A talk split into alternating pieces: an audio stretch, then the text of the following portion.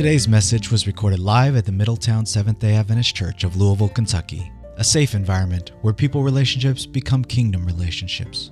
Find us online at www.friendlychurch.com. Happy Sabbath.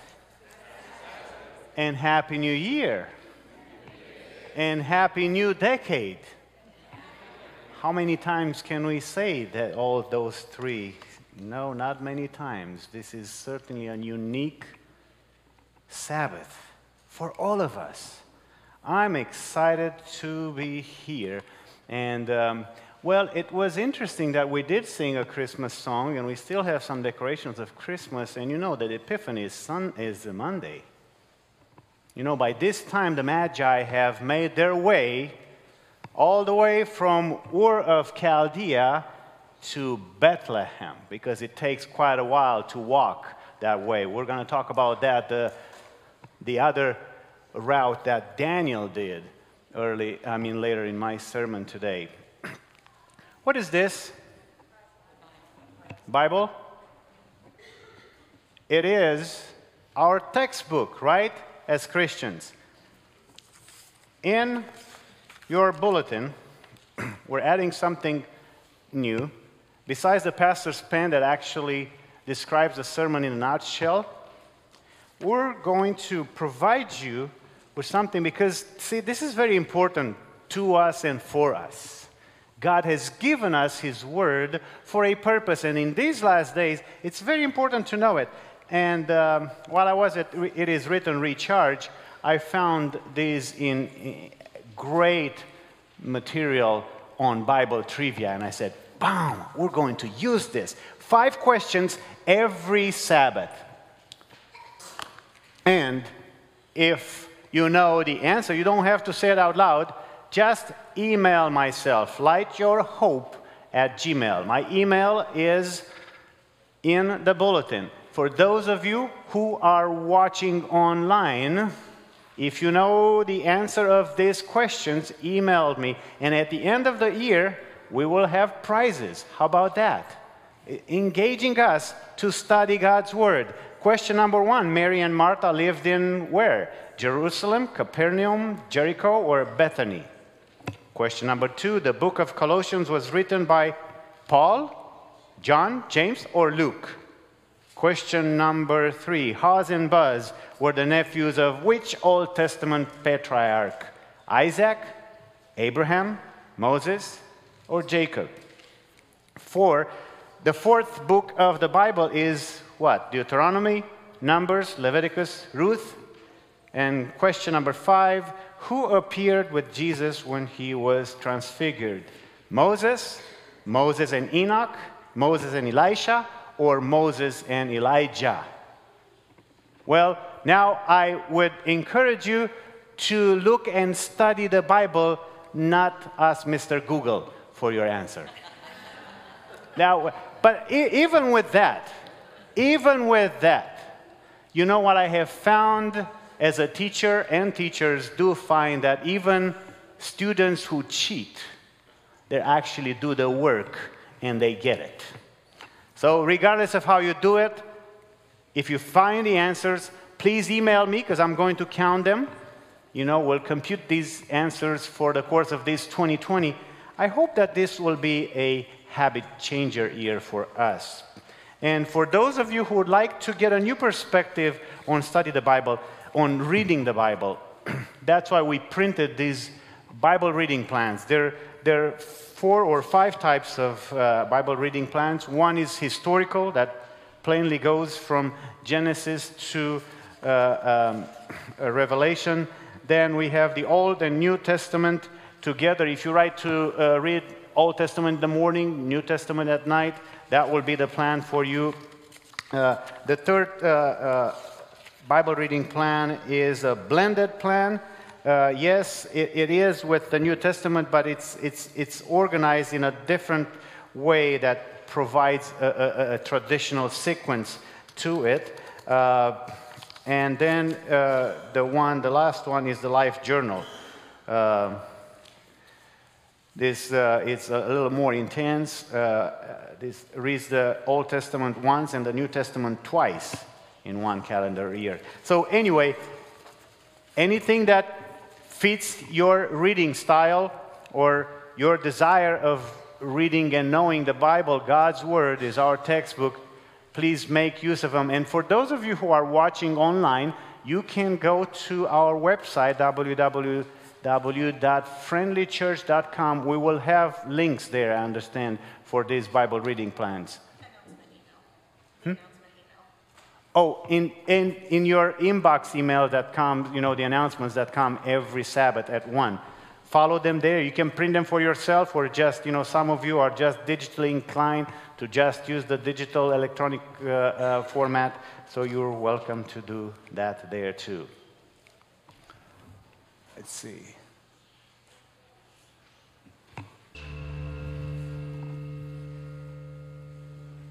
We've seen a lot this year hatred and division, acceptance and hope.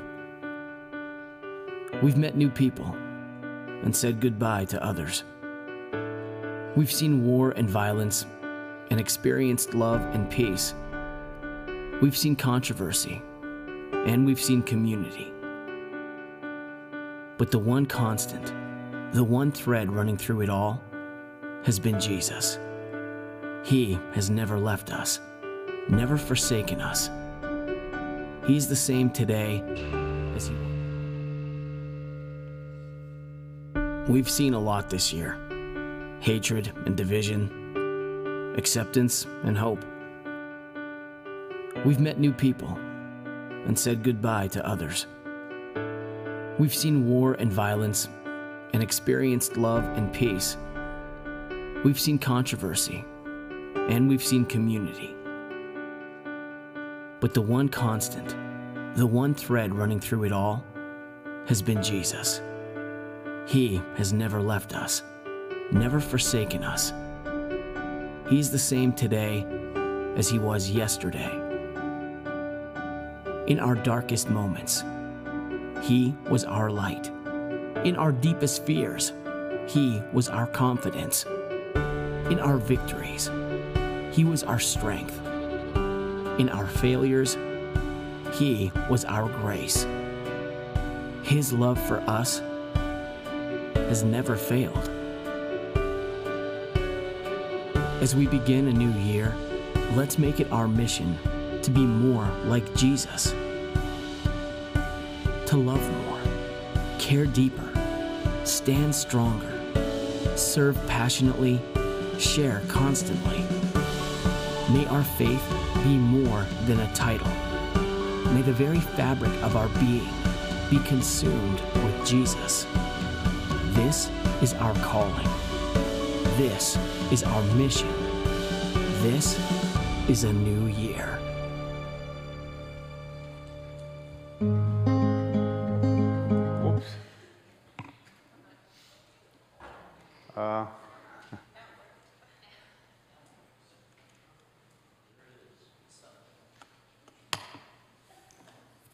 Well, this is our new year, and I should say, this is another year with Jesus. Because Jesus was with us.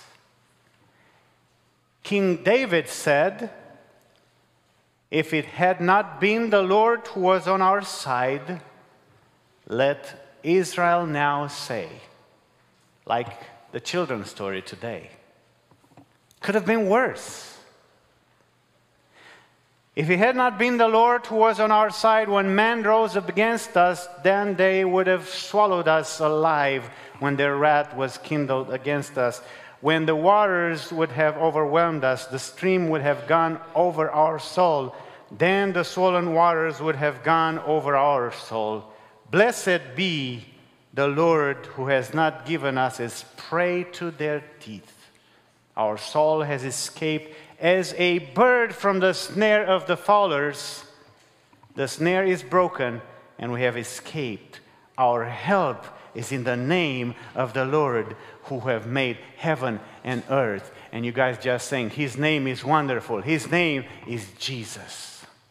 If He had not been the Lord who was on our side, can we have, by any chance, the PowerPoint today? Yeah? Later? Okay. Oh. Oh, it's here. All right. All right. We just read Psalm 124. I don't know about you, but I can only speak for myself. If it had not been for the Lord on my side, I would not be here standing today. It is through the Lord's mercies, Jeremiah writes, through the Lord's mercies we are not consumed because his compassions fail not. It is because of his mercy and grace that we can enter a new decade. It is only because of his compassions. And guess what? Verse 23 says, They are new every morning. His compassions are new every morning. Great is thy faithfulness. Let's come to him in prayer this morning as we embark on a new journey, a new year, a new decade a new sermon series. Let's pray to the Lord once again. Dear Lord, I come to you this morning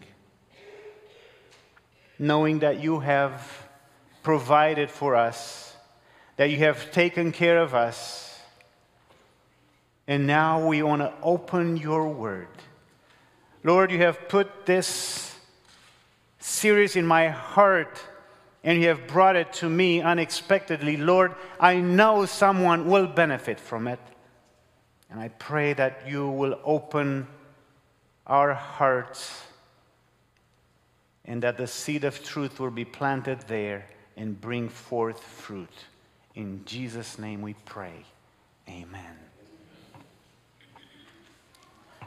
Scott Helton asked a question. What is the current world situation telling us? The insanity of the current world situation is telling us we cannot wait for change. It's up to us, he says. We must radically change if we are to survive. Nation at odds with other nation desecration of holy things, education without God in it, unhealthy diet, compromise and corruption, misconceptions about health, anxiety, sleeplessness, and fears. Scientists and astrologers take over unrealistic expectations, rules made based on fear, instant gratification humanistic solutions, ang- anger taking over the mind and the man. Lord, have mercy. Suspicion on religious, biblical things. A world full of secrets, confusion, powerlessness over circumstances, a different worldview than God's people, arrogance, pride, and self exaltation, accusations against God's people, rage, anger taking over, exalting self above God, haste to do evil, unreasonable laws, fear, trouble, and anxiety, false interpretations of God's word, unexpected conversions, parties, drunkenness, ignorance and disrespect of holy items, sexual immorality, fear, confusion, and anxiety, enigmas and lies, rebelling wittingly against God, corrupt politicians. Wow. Neurological stress, prophecies fulfilling, sincere seekers of truth, constant physical and spiritual battle between good and evil, and looking into the future for solutions. You may say, Pastor Marius, where did you take those? Where do you think I look to take those? It's not hard to look around, right? and find things like this? Do you feel like living in an insane world? I know I do. But these descriptors easily describe the world we live in, but if you paid attention to them, there's some references. I went through the entire book of Daniel and looked for things that are not normal, that may look insane. My friends, all these descriptions that we thought describe and do, they do, they really do describe our insane world. They actually describe the world in which Daniel the prophet lived. I was reading to the book of Daniel as Pam and I were studying for our Sabbath school lessons, and then I read an article another article in the ministry magazine. I've got it right here. It's written by Dr. Torben Berglund, our General Conference doctor. He is the Health, Health Ministries Associate uh, Director of Health Ministries at the General Conference. And he is a doctor psychiatrist. And he wrote, I was reading, and I was like, man, this could be a title for a series. Oh, wait a minute. This could be the series for the first quarter Staying Sane in an Insane World. Wow. My friends, if you're feeling that you're living in an insane world, that's our area. You're not alone. I feel the same way. And what's really fascinating is that Daniel really, truly lived in an insane world for his time. The question we'll raise through this series is how to live a sane, healthy life amidst an insane, unhealthy, corrupted, and compromised world. And each Sabbath this quarter, we will study, when I preach and I'm teaching here, we'll be looking at one aspect of Daniel's life that will give insight and instruction how to stay sane in an insane world. Today, let me introduce you to Daniel the prophet. How many of you know that we have a book in the Bible called Daniel? Daniel. It's a great book. It contains historical and prophetical material in it. We're going to deal with practical stuff. Today's sermon is practical foundations. He was born into an upper class Jewish family living in Palestine around 622 BC raised and lived there for about 16, 17 years. He lived in the kingdom of Judah, right there. The, uh, that's the northern kingdoms, the 10 tribes of Israel, and this is the kingdom of Judah. His family was a royal family belonging to the tribe of Judah. His parents did their best to instruct him in the way of the Lord. They even sent him to the school of the prophets that prophet Daniel, prophet Samuel started. He was trained in all the laws of Moses.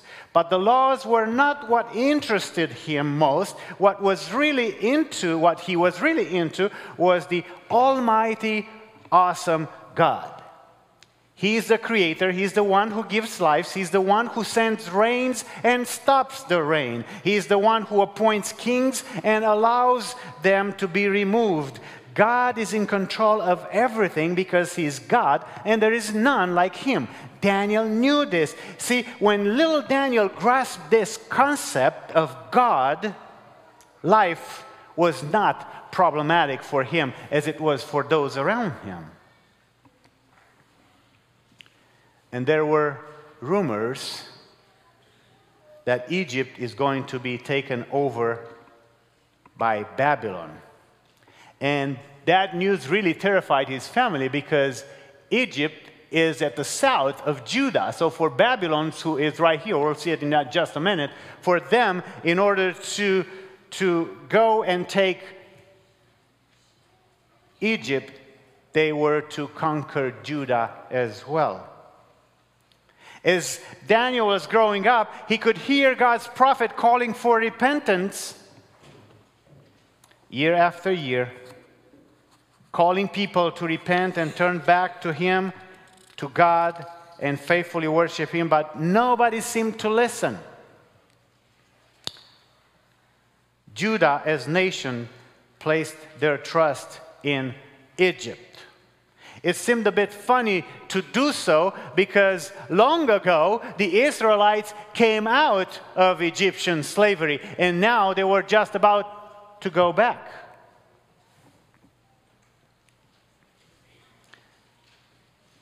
But one, as, as things developed, the Assyrian Empire was getting weaker and weaker. And they heard rumors. That's the Assyrian Empire right there. It was getting weaker and weaker, and this is Babylon right there.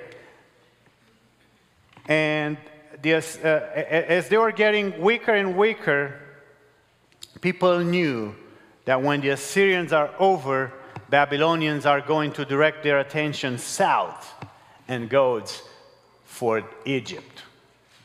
And as I said, in order to get to the Egypt, they will go through Judah. So it happened between 626 and 612 BC, as Daniel was just a few years old, Nebuchadnezzar, the king of Babylon, crushed what was left of the Assyrian Empire and became the founder of the new empire. We call it New or, or Neo Babylonian Empire. In the, meantime, in the meantime, God's prophets kept warning people to let go of their allegiance to Egypt and surrender to Babylon. And that way, there will be no more casualties and God will take care of them. But in the third year of Jehoiakim, you will find that information in Daniel 1, verse 1. King, the third year of king of Judah, Jehoiakim, Nebuchadnezzar, the king of Babylon, who was the son of, well, he was the son of Nebuchadnezzar, who was the king then, came to Jerusalem and besieged it. Well, why it happened. It happened because the Egyptians lost the fight at Carchemish, and then the Babylonian went down and went to Judah. And since there were no former Egypt allies, and they did not surrender to Babylon, the Israelites became the direct target for Babylon. They didn't do much damage the first time around, but they took some of the vessels of the house of God and brought them to Babylon. They also took forcefully, that is, without their willingness to go, they didn't volunteer. They took Daniel and his friends with them. They grabbed them. They took them by force away from their family and away from their country. It took, uh, and, and as they were preparing to leave for the long walk, they were going to walk from Jerusalem all the way to Babylon. As they were preparing to go for that long walk, Nebuchadnezzar got word that his father died on August 15. It took that runner 15 days to come from Babylon to Jerusalem. But the captives, and, and, and what happened, because that's the route that normally people would get. That's on the Fertile Crescent called. People will go, and that's how Jerusalem did. That's how the, the Babylonians with the captives did. They took them by the way of Samaria all the way to Carchemish down to Babylon. However, this right here is a desert. That's the Arabian desert. So um, Nebuchadnezzar with a fast fleet took off and made it there in less than two weeks to Babylon. The rest of them took the 1,000 mile walk. How about that? A long, long way to walk. And because the afternoon heat was intense, Babylonian soldiers will blow the alarm very, very early in the morning. And uh, they went out that fertile crescent. As they were coming closer to uh, Babylon, um, the terrain became plain. It was a fertile plain, but it was very flat and boring. And farmers in the fields will stop and look at the, uh, the caravan of captives and soldiers, and they will wonder what's going to happen with these hostages. They traveled at a speed of about 15 miles per day. So it took them about two months before they caught the first glimpse of Babylon skyline. Daniel was tired and somewhat he was intimidated by the magnificent entry gate of Ishtar. Wow, what a world! For the Jews, a people who are agrarian and pastoral people, this was way too different of a life. And it was a life filled with uncertainty. What will be next? Where will they work? Where, where, what will they eat? But as soon as they arrived in Babylon, all the hostages, captives and all, they were brought in the presence of the king and his his wise men, they got them into a triage like process. Their men of wisdom came and examined them in all sorts of activities from mental to physical and spiritual. And Daniel was so glad when the results came in, and he and his three friends, Hananiah, Mishael, and Azariah, they were all together. And they learned that they were going to be sent to the king's college. And that sounded exciting. Daniel was one that always wanted to, to know and know more and have knowledge. But as they arrived at the college, King's College, they soon or quickly learned that their life will never be the same. They needed to figure out how to stay sane in an insane world. And that's what we're going to do it for the next following sermons. We will look at one aspect of Daniel's life, how they figure out to live a sane life in an insane world. But today, when I, when I think of the current situation of the world and us, Christians, Christians living in the world, followers of Jesus living in the world, disciples of Jesus living in the world. When I think of this, I can't stop but think of Jesus' famous prayer in John chapter 17, when he actually prays for his disciples, including you and me. He said, I do not pray for these alone, referring to his 12, but also for those who will believe in me through their word, his disciples living in the world as a result of their testimonies. We are his disciples. And here is what Jesus prayed for. Well, I just read that to you. I do not pray that you should take them out of the world, but that you should keep them from the evil one. They are not of the world, just as I am not of the world. And here is how this looks in practice. I have asked Pam to help me out and we got here a big pitcher, and what's inside is water. Water represents the world. But see, Jesus has his disciples in the world. And uh, I've got here three disciples from Family Dollar Store or Dollar Tree Store. So I'm going to make them go into the world and see what happens, these disciples. Let me see what happens. You tell me if you see anything special. What is going on?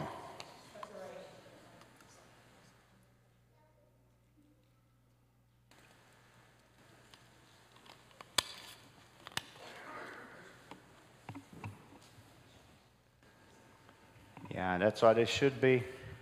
Can you see it? I hope you can see it on the camera as well. The yellow part is the oil who refuses that refuses to unite and mix up with the water. How is that? That's the law of nature.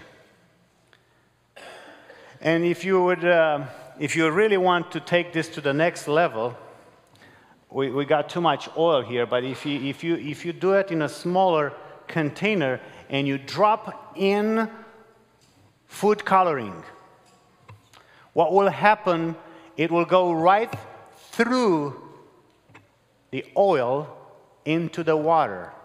You stir them, if you play the devil to stir the world, make it insane, when you stir them, what will happen is it will color, it will stain the water but the oil will separate again and stay intact. That's what Christ was praying for. That's what Christ was praying for his disciple, for you and me living in the world. That the devil will have no effect over us. That we will remain faithful to him, even though we live in the world just like we will see the example of Daniel later in the series. Now, the question is how can we stay sane in an insane world? First and foremost, we need to remember who we are. We need to remember our identity. Stephen Covey said the true identity theft is not financial, it's not cyberspace, it's spiritual. It's been taken. We live in a world where identity theft is rampant. And I know some of you work in IT departments for several companies, and that's your job day after day to keep the criminals away. Every year, millions of people have their personal information stolen by criminals. However, millions more are affected by an identity crisis. Who are you? What is your identity? People are trying to figure out who they really are. Do you know who you are? See, if we know who we are, the illustration I just presented to you makes sense. But if you don't know who you are, it will be almost impossible to stay, to stay sane in an insane world. There are two extremes people live in. On one hand, they let their identity defined by others or by things. And on the other hand, they let their identity being defined by their feelings and their past. Let me explain. Letting others define who you are could be defined by your parents, by your parents' expectations. Sorry, Dad, I did not make it to be a nurse. That's what my father wanted me to be a nurse. Do your parents have expectations of you? Or defined by your siblings' achievements. My brother does that, or my brother has that. Defined by your peers' accomplishments. How many of you have gone to a school reunion? Not many of you? Some of you. Those of you who've been there, you know what I'm talking about. You know what the questions, the questions are asked, right? Or maybe you're defined by things. well, defined, yes, by, by, by things, by your occupation, by your degree of education, by your bank account. By the way, those two kind of define your status in the world, and by what you have, right? Car, house, possessions. Are you defined by other, others, or other things? In counseling, we call that other esteem rather than self esteem. You know, Henri Nouwen said spiritual identity means we are not what we do or what people say about us, and we are not what we have. We are the beloved daughters and sons of God. And no one is right. The Bible teaches us that you and me are made in the image of God. Genesis 1:26 Then God said, "Let us make man in our image according to our likeness." But that image was marred by sin. When Adam and Eve sinned, the devil fooled them to believe that their identity is not complete.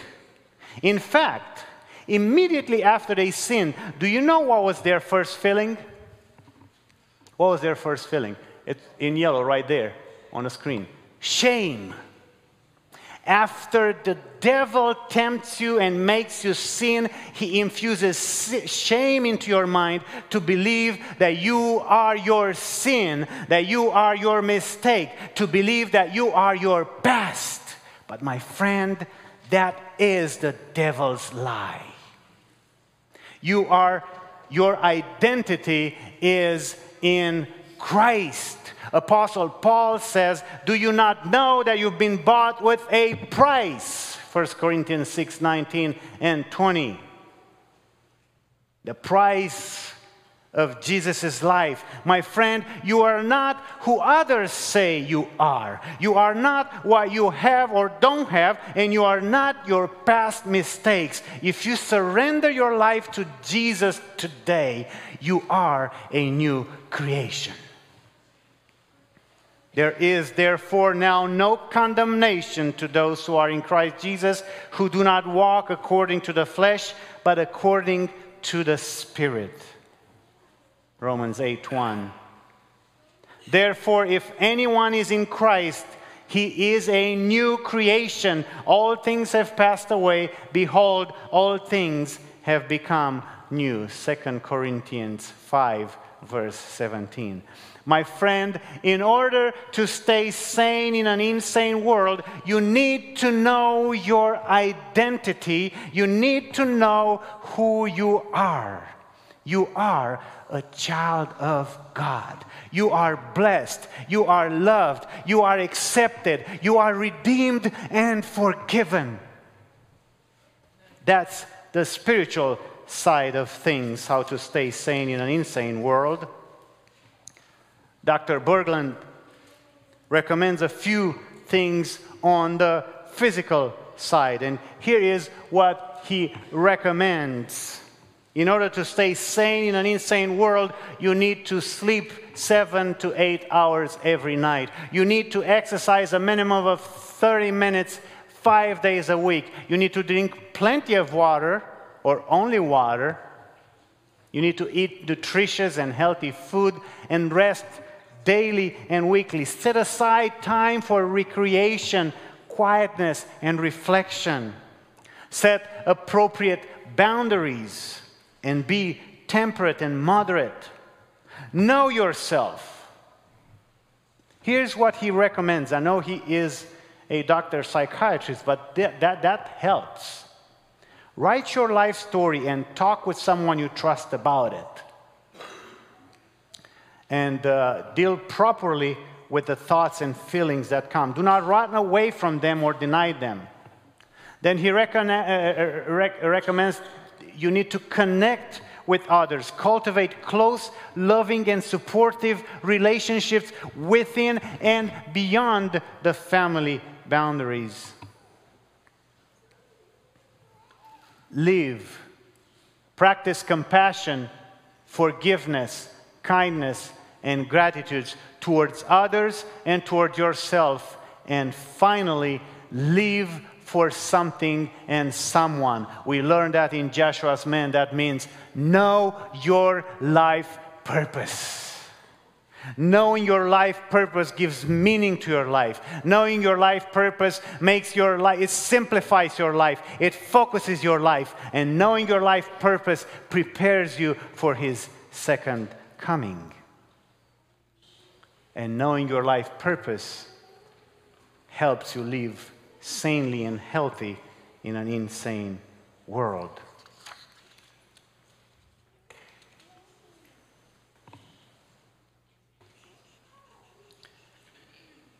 That's what Dr. Torben Bergland recommends in order to stay sane in an insane world. And uh, by the way, in case you didn't get all that list, you can see me afterwards, or we can put a link on that too on the internet. What I suggest when I counsel people, I say, you don't have to take anything out of your life. But what you can do, you can take one you can take. You can add one, two, or three simple, free things to yourself. Well, how much does it cost to sleep more? Right? It doesn't cost much. Water is basically free, right? Drink water. And it doesn't cost you any to go, any penny to go for a walk. So, do it. I forgot my clicker. Do it the painter's way. And Steve, our brother Steve here, could tell you. You know, I, I learned this from painting our guest room this past week. See, the guest room was formerly a girl room, and the color of the walls was pink. Now, Calvin comes to stay with us for the first time this coming week. He comes tomorrow. And we didn't think that pink, pink walls will, will be so much appealing for him. So we decided to change the color of the wall. Now, what did I do? Did I scrape off the old paint, the pink paint off the wall? No. That's not how you do it, right? That's not how you do it. Our brother here can tell us. What I did, I began to paint around the door frame. I began to paint around the window frame and then in the corners and by the ceiling. And then I started rolling.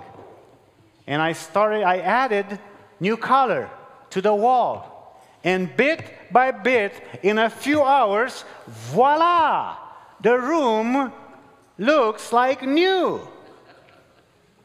My friend, you don't need to turn your world upside down to make a change. Just add one or more healthy items into your life and practice them until they become habits. That's how you stay sane in an insane world. May 2020 be the habit changer in your life. Amen.